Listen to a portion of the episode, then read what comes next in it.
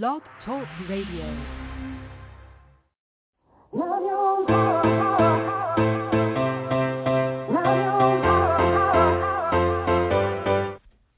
Chatting with Nat is a podcast for independent women seeking to speak their truth and to break down barriers. We host honest conversations that help to guide and empower women. Speak your truth and set yourself free. Let your voice be heard. Hi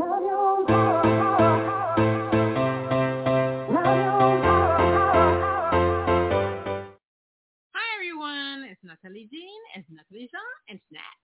Chatting with Nat, yes, we have Americana indie pop singer-songwriter Erinn Peet Lukes. Nashville-based Americana indie pop singer-songwriter Erinn Peet Lukes releases her new EP, EPL, on March 4th, 2022. Recorded in Nashville in March 2021 and produced by songwriter-musician Rachel Baiman. the songs were inspired by Lukes' love of the bluegrass music she studied, played in the past, and the pop and rock music she grew up singing. Her former tour manager once says, you can't, love, you can't love Earl Scruggs and Taylor Swift at the same time. Lukes vowed to make music for those who do. Let's give her a round of applause.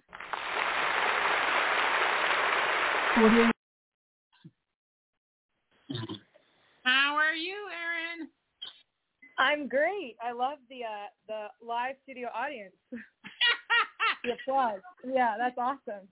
My my hands would not be able to do you justice. So you need Yeah. to feel warm and fuzzy. So you know you gotta have that applause out there.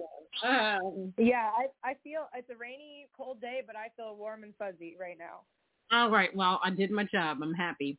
Um, so how have you been during this whole crazy, crazy past three years? Um, yeah, I mean, it had my whole life changed.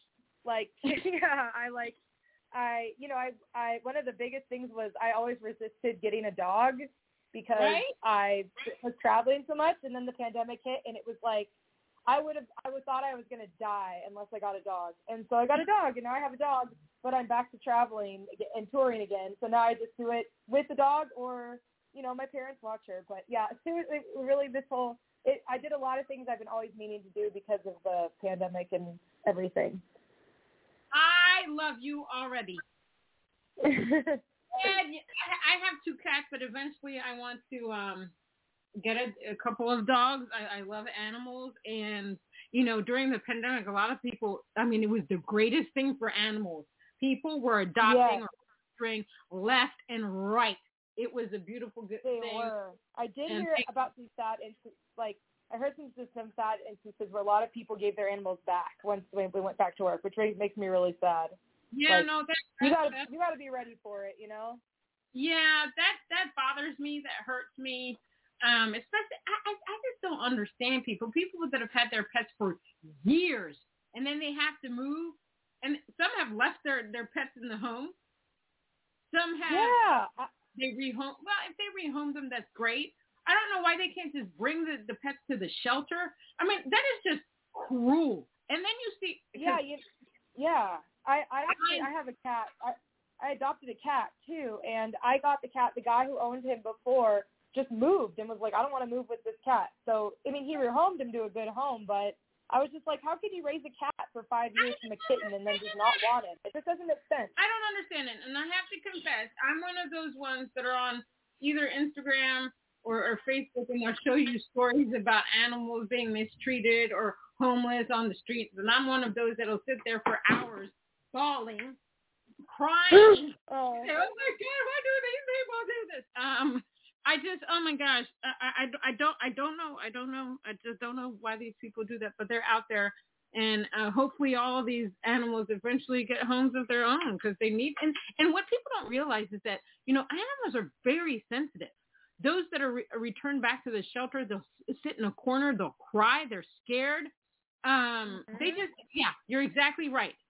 You better be ready for all of it, and you better keep keep the pet. Okay, that's that's for me yeah. Once you once you and my once you adopt an animal, you take on their financial responsibility of their That's health and their well-being for until they pass away. That's just the oh, way that that's how I feel about my when I got my animals. I got them. The cat was five, the dog was three, and I was just like, these are my pets until they die. I'm just going to take care, make sure that they have the best life possible because that's my responsibility now.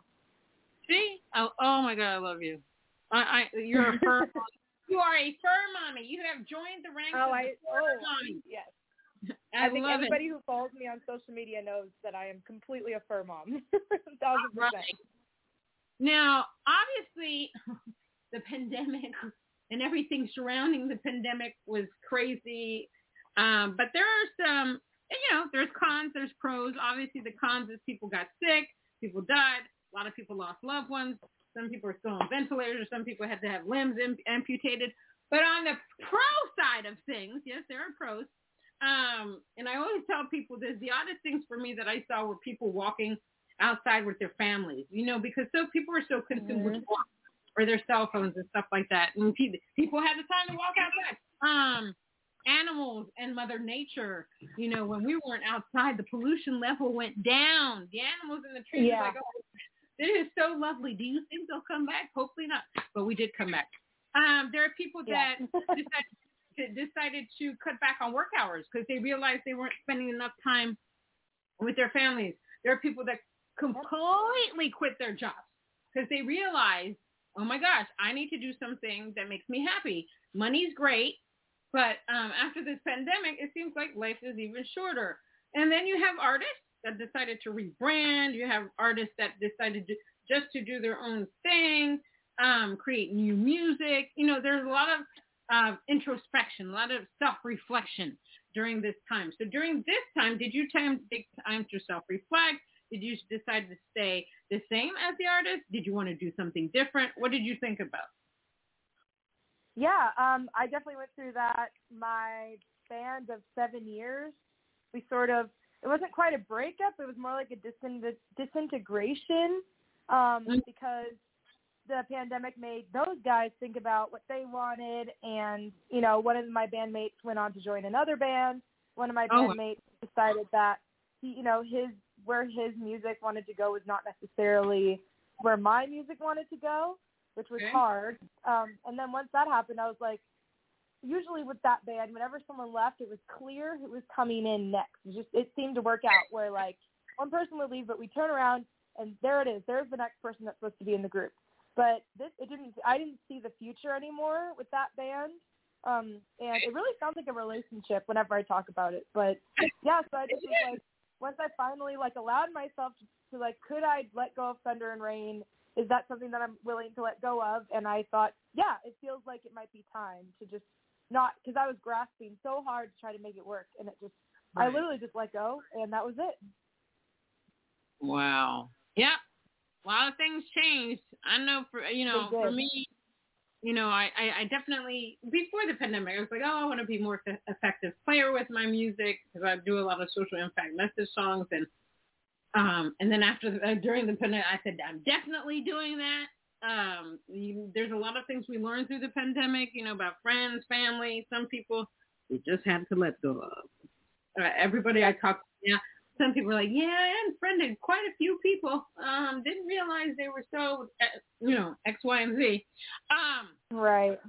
it's been truly uh, an interesting dy- dynamic um, trying to live through this. And there were mornings I would pinch myself and say, okay, are we in the 21st century? What's happening here? Um, Yeah, I know. It felt, it does feel very like unreal. Yeah. yeah, you think about something like this would have, you know, 1930s, 1940s, not 2020. No, not that time. Now, how did you discover bluegrass and country music? Um, was it something that you heard, something that you saw? What was it that made you say, okay, Erinn got to do bluegrass country music?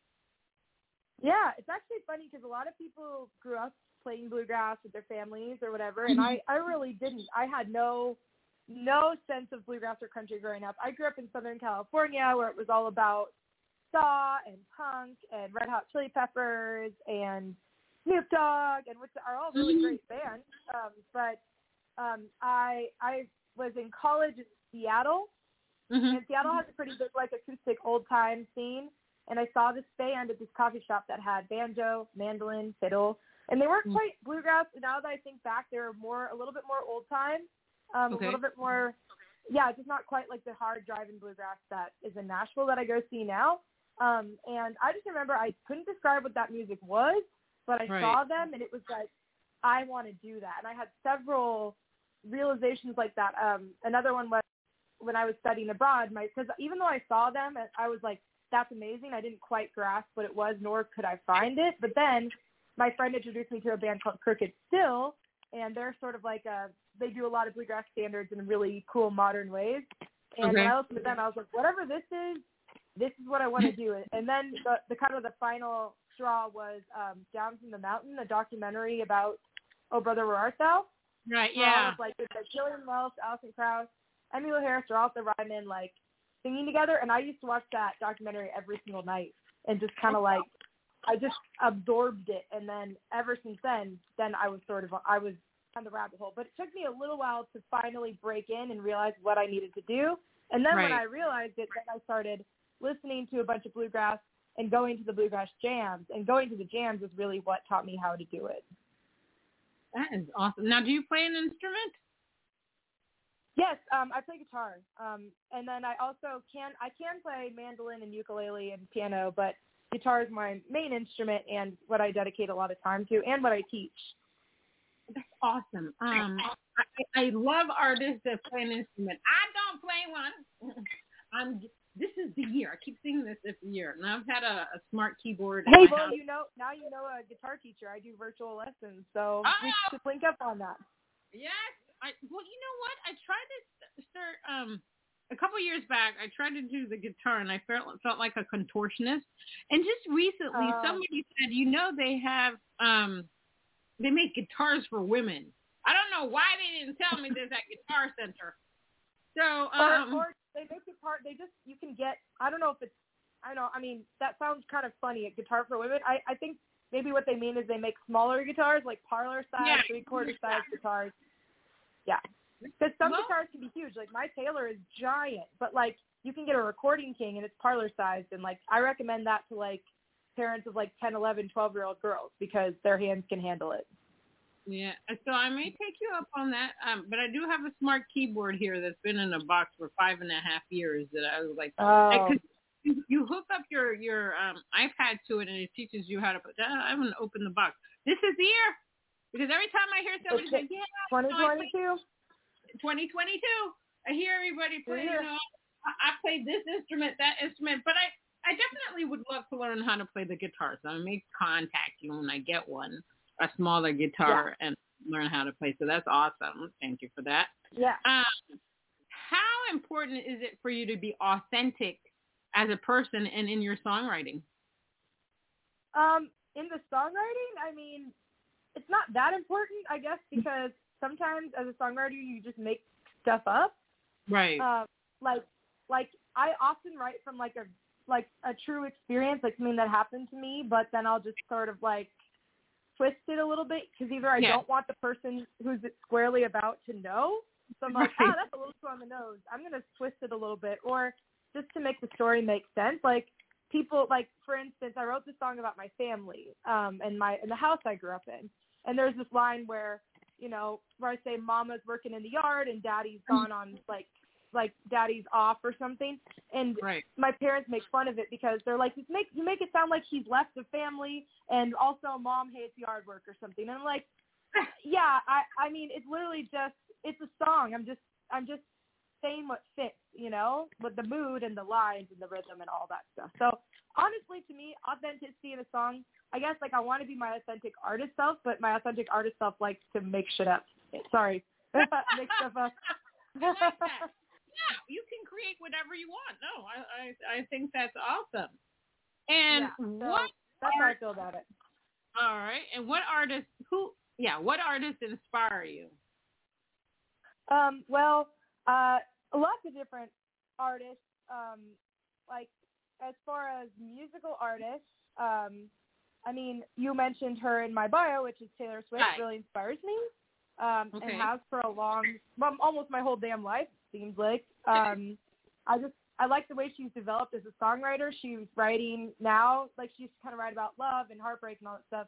Now she's sort of writing these like story songs, like intricate characters and situations. Right. almost like she watched a movie and decided to write a song about it, and uh, that's pretty cool. And um, I just like some artists, like I like seeing them evolve. Like Kacey Musgraves is another one. Yeah. She's like evolving yeah. through time.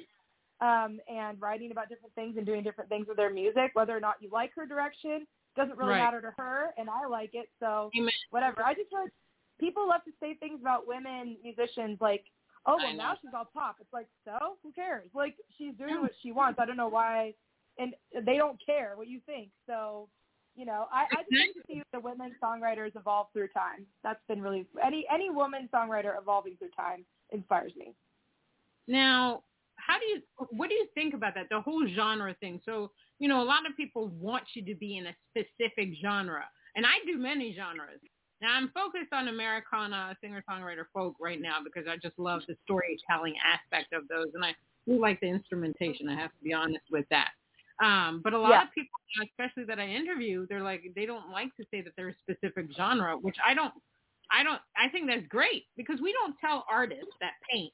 Look, you didn't put a dash of orange or blue in here, and this is wrong, and this is not the true work that you're supposed to be doing. So why do, do they do this to musicians? So how do you how do you feel about that whole genre thing? Because I always say I'm an artist. I create.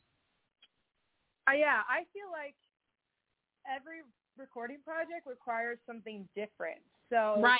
like on this on this EP that I'm putting out, I have a song called Queen, and I when I wrote it, I heard it as a pop song, like straight up as a pop as a pop rock song, pretty much. And so when it was time to record it, it just it would feel not authentic to the song to put fiddle and banjo in it as much as I am obsessed with fiddle and banjo. And honestly, I tend to, when I listen to music, I listen to more music with like more acoustic elements in it than mm. I do like pop too. But like, right. it just kind of to me, it's like, what does this song need? What is it calling out for? And so I think that's why the genre conversation, you know, when you're in a band, like when I was in a bluegrass band, the last album we did, we wanted to make progressive bluegrass because that's what what we and that's where what we were and kind of what we developed into at the end of the day. And so we set out to make like the best bluegrass album we could possibly make, and that had with it its genre. But like when you're a solo artist, I kind of think you have more freedom to experiment. Right. Exactly. Exactly. And I'm the type of person, you know, I like to put instruments, pair instruments that have never been paired together just to give a different sound. Oh. You know, yeah, I love doing that. And um you know, I was researching country music the other day, and I didn't even realize there was like country gothic music. Wow, I didn't. Yeah. I've never heard that music, but Yeah, I bet it's cool. Yeah, because I was well, what I was because I, I have a song that's coming out on February 11th, and I wanted to, Oh, to be thanks. And I wanted it to be kind of dark and kind of folk singer songwriter, just mixing it all up. And then so I was researching on um on Google, and there's like there's like yeah, there's country gothic, and I'm like what? I'm going. I love this, and I wrote this song. It's basically more for sync, but it's about the pandemic and stuff like that. And I, and I, I like to put curveballs in my stuff. I I just like to create the music that I want to create. I you know I don't I don't like having a standard form. So let me ask you this. When you are writing your music, do you prefer to stay in in a standard like you know, I recently learned, even though I do country, that they, you know, they want everything to rhyme and you can't use this word. And my whole concept is that t- it's about telling a story. Why does it have to rhyme? Anyway, um, and sometimes I'll write like it's a poem. I won't have, you know, like um, verse, verse, chorus, bridge, verse, and all that stuff. I, I just like to do what I want to do, and I think we should be more. Know, artists should be more open. I think some artists are afraid to do that because they like to stay in the standard form. But I love being open and creative with my music so that somebody, when they listen to it, they're like, oh, I didn't think of doing something like that. That's interesting. So with your your artistry, are you open to doing not crazy things, but interesting things out there with your music? Definitely. I, you know, I was thinking about this with um, an artist named John Hartford. Um, I don't know if you've ever heard of him, but he's kind of a bluegrass troubadour type person from, you know, 60s, 70s, 80s, 90s. And I think he passed away in the early or mid 2000s.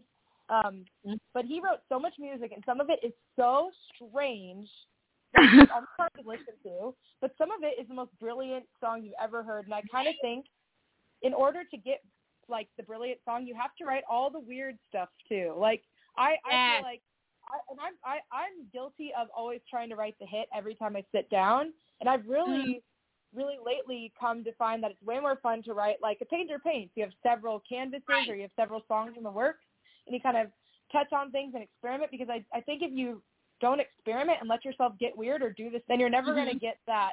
Like, because John Hartford wrote "Gentle on My Mind," which is the most recorded song in history, and "Gentle on My Right. Mind" is like so brilliant. It'll give you chills just reading the lyrics because it's that brilliant. But I don't think he would have gotten there if he Mhm. wasn't out there doing a bunch of weird stuff too.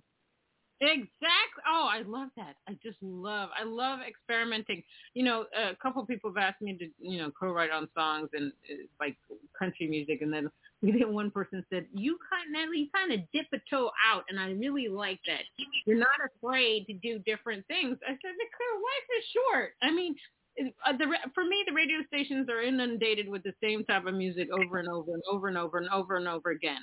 You know, people want something Yeah. different, and people want music that they can relate to also. You know, it's not always, you know, love, relationship, yeah, yeah, yeah. But there's like more in the world to write about, you know? And I think, Yeah. and I to a lot of people that during the pandemic, there were more people listening to independent artists than before because they had the time to. You know, yeah, and totally. and And independent why writers- live too. yeah, and independent writers for me are deeper than most than a lot of the mainstream artists. We Yeah, we wait, that's let me true. write from my core. Um, so you moved to Nashville from Colorado. How is that? Yeah. Was it like culture shock? Um, what was your initial reaction to the move? Um, it was a culture shock, honestly, um, especially because I moved in the middle of the pandemic, Oh, and uh, like the pandemic differently than Colorado does, and uh, so I was sort of used to that being treated one way, and then it was being treated a different way when I moved here, and there were pros and cons to both, right? Right. Because like it was nice to actually be able to go out and like meet people and play music again when I moved here. Right. Like that was nice. The caveat is I got COVID again. you know, so like when you take the risk, you take the risk. You know what I'm saying?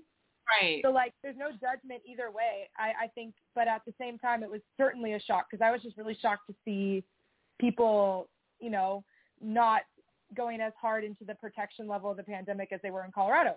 Um, Mm. So then now I get now I get culture shock when I go back to Colorado and I'm like, oh yeah, I have to put my mask on to go to a store. And I, I'm like, I really, I'm really trying to talk about it as neutrally as possible because it's really hard to talk about this and not you know, start to get into arguments with people. But at the same time, it's the truth is Tennessee treats it differently than Colorado, and that was shocking to me. And that's all I have to say about it. Yeah, it's it, it's funny because uh, during, during the pandemic, I think I went to Oklahoma and it was totally different. Oh, wear your Yeah. mask. Wear your mask. Wear your mask. Don't worry. You get in a car? Yeah. No, you don't need to. In this, it's just like okay, my head's about to spin off because I don't know. this. this is- Yeah, This is too crazy it was for me. hard. I felt like, you know, there were people who it was either I was hanging out with people who didn't care about the pandemic Right. And we're sort of reckless about it. But hey, I had friends and they were hanging out and playing music with me, so I was like, this is cool. And you know, I'm taking my risks and making my choice and whatever. This is before we were vaccinated too. And then and then I had friends who were really, really stringent about it, and I felt left out because I felt like I wasn't in their pod or I wasn't like allowed to go in their house. And I got it, but I was also sort of like felt left out in this weird way. And yeah, I hear so you. it just got, it was just I, when everyone got vaccinated, it got a lot better because Yeah. then the people who wanted to get protected, like myself, got vaccinated, got protected, and Right. uh, and then the people who didn't didn't, and then we are all a little bit more on the same playing field. Um, so, you know, I'm vaccinated and I like totally get the like pandemic restrictions and I I follow them wherever I am. But at the same time, right. I was also like, well, I need to make friends in a new city. So it was just like I'm gonna I'm gonna put myself out there and, and hang out with people and take the risk.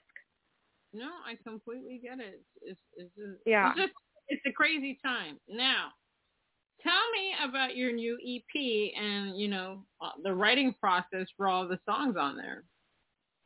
Um, so I wrote most of the songs um, in the first couple months of the pandemic, March and April 2020. My Mm-hmm. friend who lives in Nashville, Tristan Scroggins, shout out Tristan.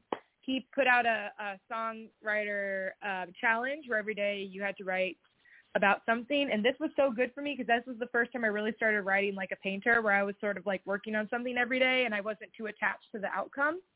And so I wrote most of the songs that way, and then five of them that way, and then the other two I wrote in my first two months of living in Nashville. Mm. So um, really, and they were bo- both of those times were times of great uh, isolation. Like when I first moved to Nashville, I didn't have any friends, so I was alone a lot. And then in the pande- in the pandemic, I uh, was quarantined by myself. So both I was both born out of isolation and boredom, and um, which I think are actually good places to write songs when you're isolated and bored. So I think that's why everybody's putting out an album right now, is because Yep. everyone wrote songs in the pandemic. Yeah, I, I know a lot of people that did this. They're like, yeah, this came out of the pandemic. You know what was Yep. interesting for me though is my brain shut down during the pandemic. Like I couldn't write. I wasn't motivated.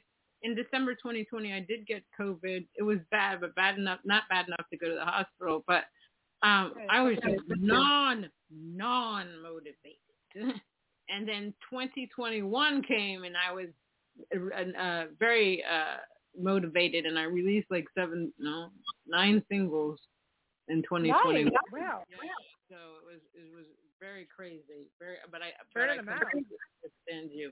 Now I'm going to play your song "Loneliness or Solitude." Tell us what that's about. Oh, cool. Um, this is actually one of my favorite. I think this might be my favorite uh, recording. I just love the way it turned out.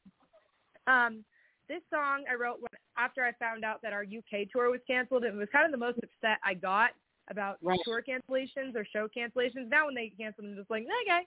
But that tour, I was really upset, and I just it may, really made me realize that I had no control, and I had to just wait for everything to happen in its own time.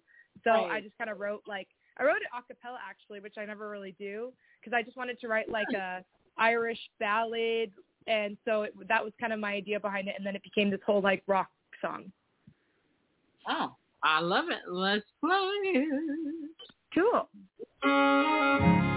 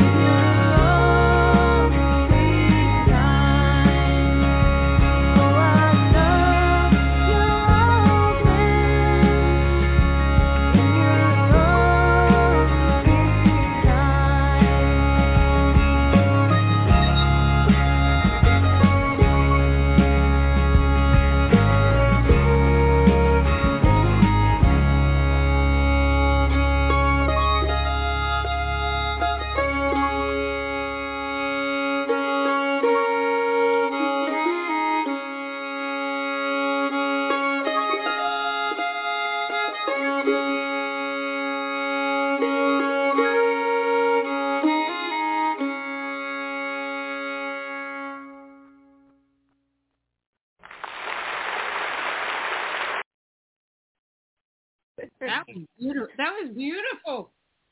Thank Good. you. Thank that, that was cool to hear. You have a beautiful Thank voice. you. I Thank mean, you. I appreciate that. you were meant to do bluegrass country. That's definite. That's a definite. Yeah. I know. Actually, you might enjoy this story. So I was um training to drive. I was 16, right? And I was doing the like driving training with this dude. Right. And we were so I was driving and he was next to me and I was doing my driving around the town and the Beatles came on and I, I was singing to it and he goes, "Wow, you have kind of like a country voice. You sound really country." And I was like, "Ew, I don't like country." and now it's like now that's like my entire life. it's kind of funny. Like I think my voice was always meant to sing bluegrass country Americana, but Yeah, just didn't know it until later in life. Yeah. Definitely, no, without a doubt, without a doubt. Um, have you thought about getting your song and doing sync and licensing? Oh, I mean, who has what songwriter doesn't think about that? Um, it's it's funny. I think people are always like, "Have you thought of doing a? Have you ever thought of doing Bonnaroo?" It's like, yeah, I think about it every day. Thinking about it doesn't make it happen. Know, but it's- it's, yeah. it's, like, it's definitely one of those things where that's like why I moved to Nashville because I feel like just being here and writing in this town and getting my music out in this town is how I could possibly maybe get into something like that. You- You'd be surprised how many people I've spoken to and I said, have you ever thought about doing sync and licensing? They say, oh, no, not really. Oh my gosh, yeah. And they, I, and they I, have, I want to I want to pay I want to buy a house someday. Yeah, of course it's all about sync and licensing. yeah, you know, I'm, you know, I like to do my own albums and stuff like that, but most recently, you know, I've delved more into writing for sync, and but I have to be motivated. I can't just be okay. I'm I can't just sit and write a song. I have to be inspired by something that I've watched, or a lot of my songs. Are, um, I wrote a song uh, last year. I think it was. I watched a show on Netflix, and I was inspired. And I this never happens. and I was like, oh, I want to write a song for this show, and I did. And it's just it's just crazy, and you know, and or pitching things out there. It's the yeah. then, you know, obviously we're not making money uh, streaming. If you're touring, that's great. You're making some money there, but you you got to find different avenues. And synchro licensing is just the place to do it now. Mm. Yeah, I'm really like, you know, right now touring doesn't really make me that much money right now. It's sort of a labor of love and like Right. investment. Um, so I'm, you know, I make my money and my rent and my bills uh, teaching music, um, private Yeah. Mu- private music lessons. Um, and most people in Nashville have something else that they do. And I think Right. most musicians, like musicians, will own, you know, a restaurant on Broadway. Or, you know, there's a musician named Nikki Lane here that she owns a high class thrift shop, like a vintage shop. And like I think most artists that are smart have other ventures money really off your albums anymore. And like I was talking to my friend this morning about starting his own booking agency and publishing company. And I think that's a really good idea. Um, so, you know, I've, I've thought about like publishing a instructional book for kids on guitar um, and all that kind of stuff. So I'm always sort of thinking outside the box because I love performing and it's definitely like I'll do it for, it doesn't take that much to get me to perform in the right situation. But I mean, of course, it would be ideal if I could make money, good money playing out and with the thinking. And I mean, I think that's the dream is to really, I don't think the dream is necessarily like, I want to be famous, but the dream is to like, I want to be stable and, and perform and do all these different things and have them all make enough income where I can live comfortably in society, you know? I That is hear kind of the updated dream. I hear you. Now, what do you love most about being an artist? And being in what? What do you love most about being an artist?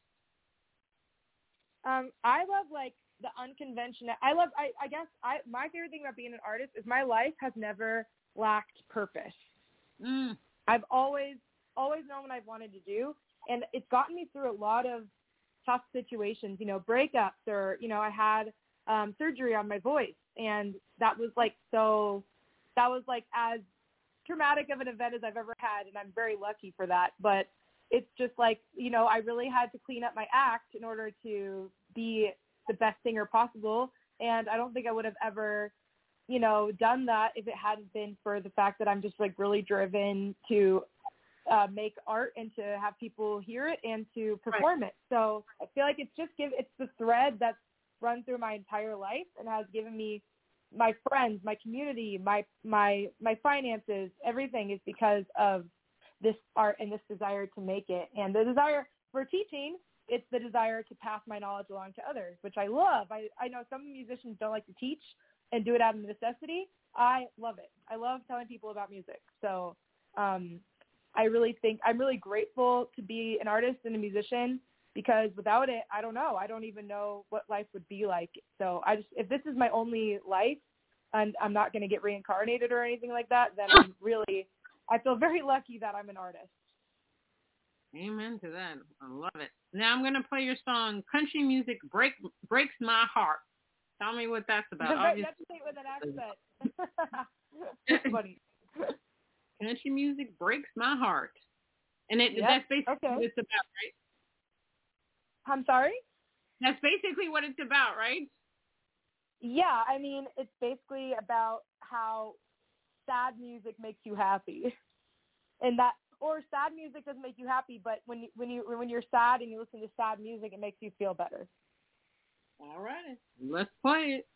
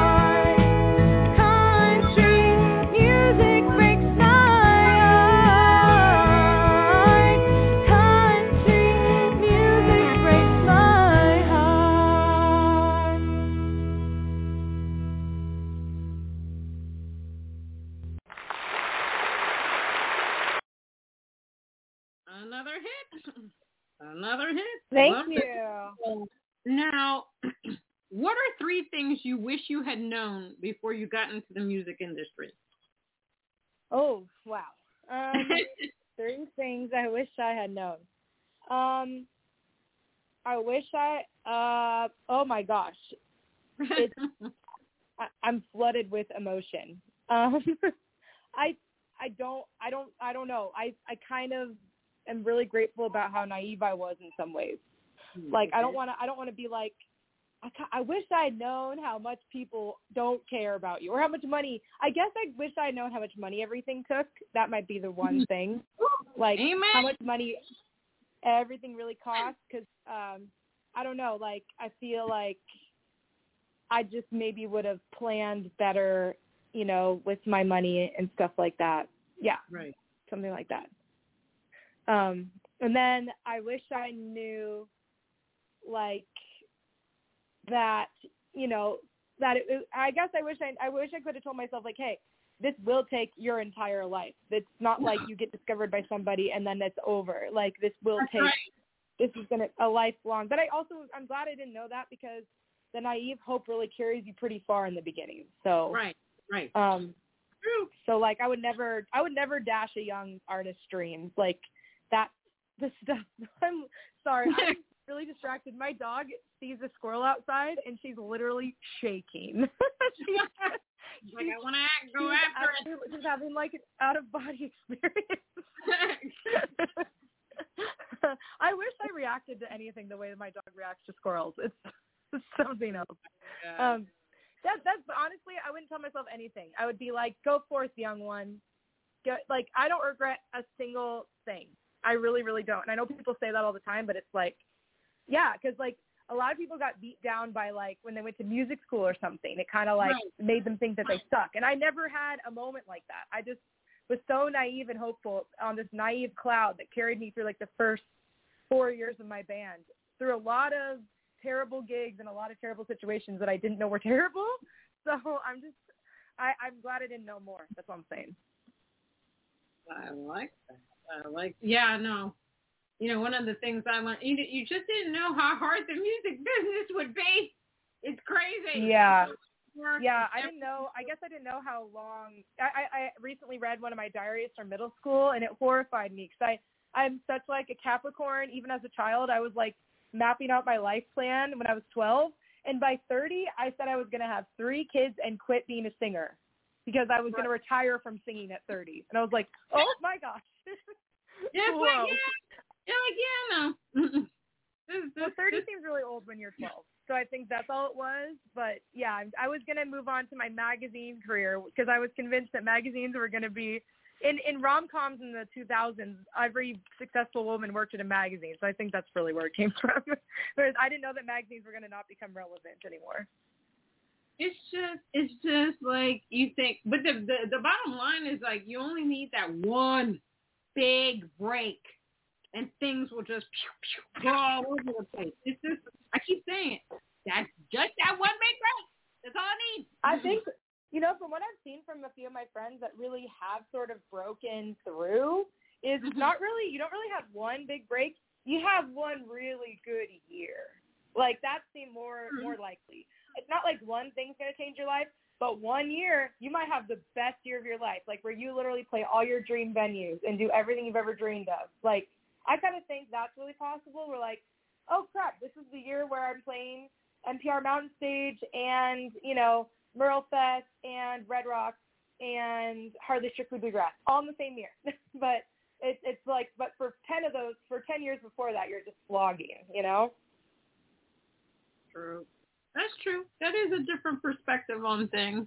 But I have seen people that's like they, they do one thing and then it's all of the you know, and like the people on TikTok or, or reels and stuff like that, they like there's one guy, I think he's from Africa, all he does is look at somebody else's video that does something something really hard or stupid or whatever and, and he'll show you the basic way of doing it and it's like and, and is a multimillionaire just because he had that Yeah. one that one idea. It kills me. It kills me. Um, one last question is, what inspirational quote, message, or saying do you like to use to mo- motivate you, push you, if you do have one? Hmm, inspirational quote. Um, you know, I don't I, I, I don't really need a quote to be motivated. I actually use quotes to help me calm down because Hmm. I need help more with that to calm down, settle in, um, and to like be more present because I'm quite motivated and ambitious to a fault a little bit to myself. Um, and so I actually think about like I say here and now to myself a lot. I know it sounds really cheesy, um, but Mm. I actually I really I struggle with anxiety and future tripping and all that good stuff. So um, I actually just think you know like I've arrived. I'm here. This is the dream um, right here in this moment. Talking to you, I can even remind myself of that. So be here now is sort of one of my things I think about a lot. All right. Well, that works for you. That is awesome sauce. Well, Erinn, thank you so much for being on Chatting with Nat. God, you have an awesome, beautiful voice. I can't wait for your album to come out so I can listen Thank to you, it. Nat. Yeah, well, I'll definitely send you one when I get the physical copies in a few weeks. Oh, please, please do. Um, play it Yes, I will for sure. Play it on repeat. Um, I learned a lot from you. Um, you are awesome, especially now that you are you're a fur mama. It makes you even more special. Yep. Being a fur it's mama. still I'm still a mom, okay? yeah. Right? Um, Maybe I'm not I'm not a mother to three kids, but I'm a mother to two animals, and I'll take it. and Yeah. hopefully one day we we can do an IG live. Ooh, that'd be super fun. Yeah, that'd be great. I love that. those are always those are always super fun. Um, but I hope you have the a great rest of the week, and I'll be watching you. Thanks, you too, Nat. Thank you so much for having me on. You're welcome. All right, everybody. That was Americana indie pop singer songwriter Erinn Peet Lukes. She's awesome. She's on. She has a website, ErinnPeetLukes.com. She's on Facebook. She's on Instagram. She's on YouTube. She's on TikTok. She's on all the streaming platforms. Check her out. Until next time on Chatting with Nat.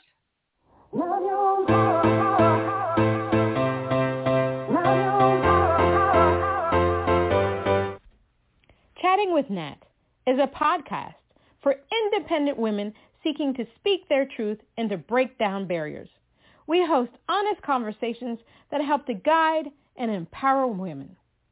Speak your truth and set yourself free. Let your voice be heard.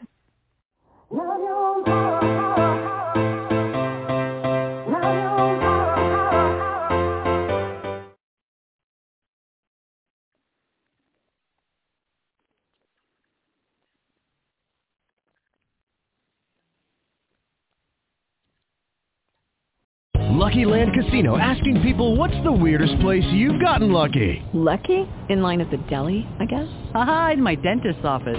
More than once, actually. Do I have to say? Yes, you do. In the car before my kids' PTA meeting. Really? Yes. Excuse me, what's the weirdest place you've gotten lucky? I never win and tell. Well, there you have it. You can get lucky anywhere playing at LuckyLandSlots.com. Play for free right now. Are you feeling lucky? No purchase necessary. Void where prohibited by law. 18 plus. Terms and conditions apply. See website for details.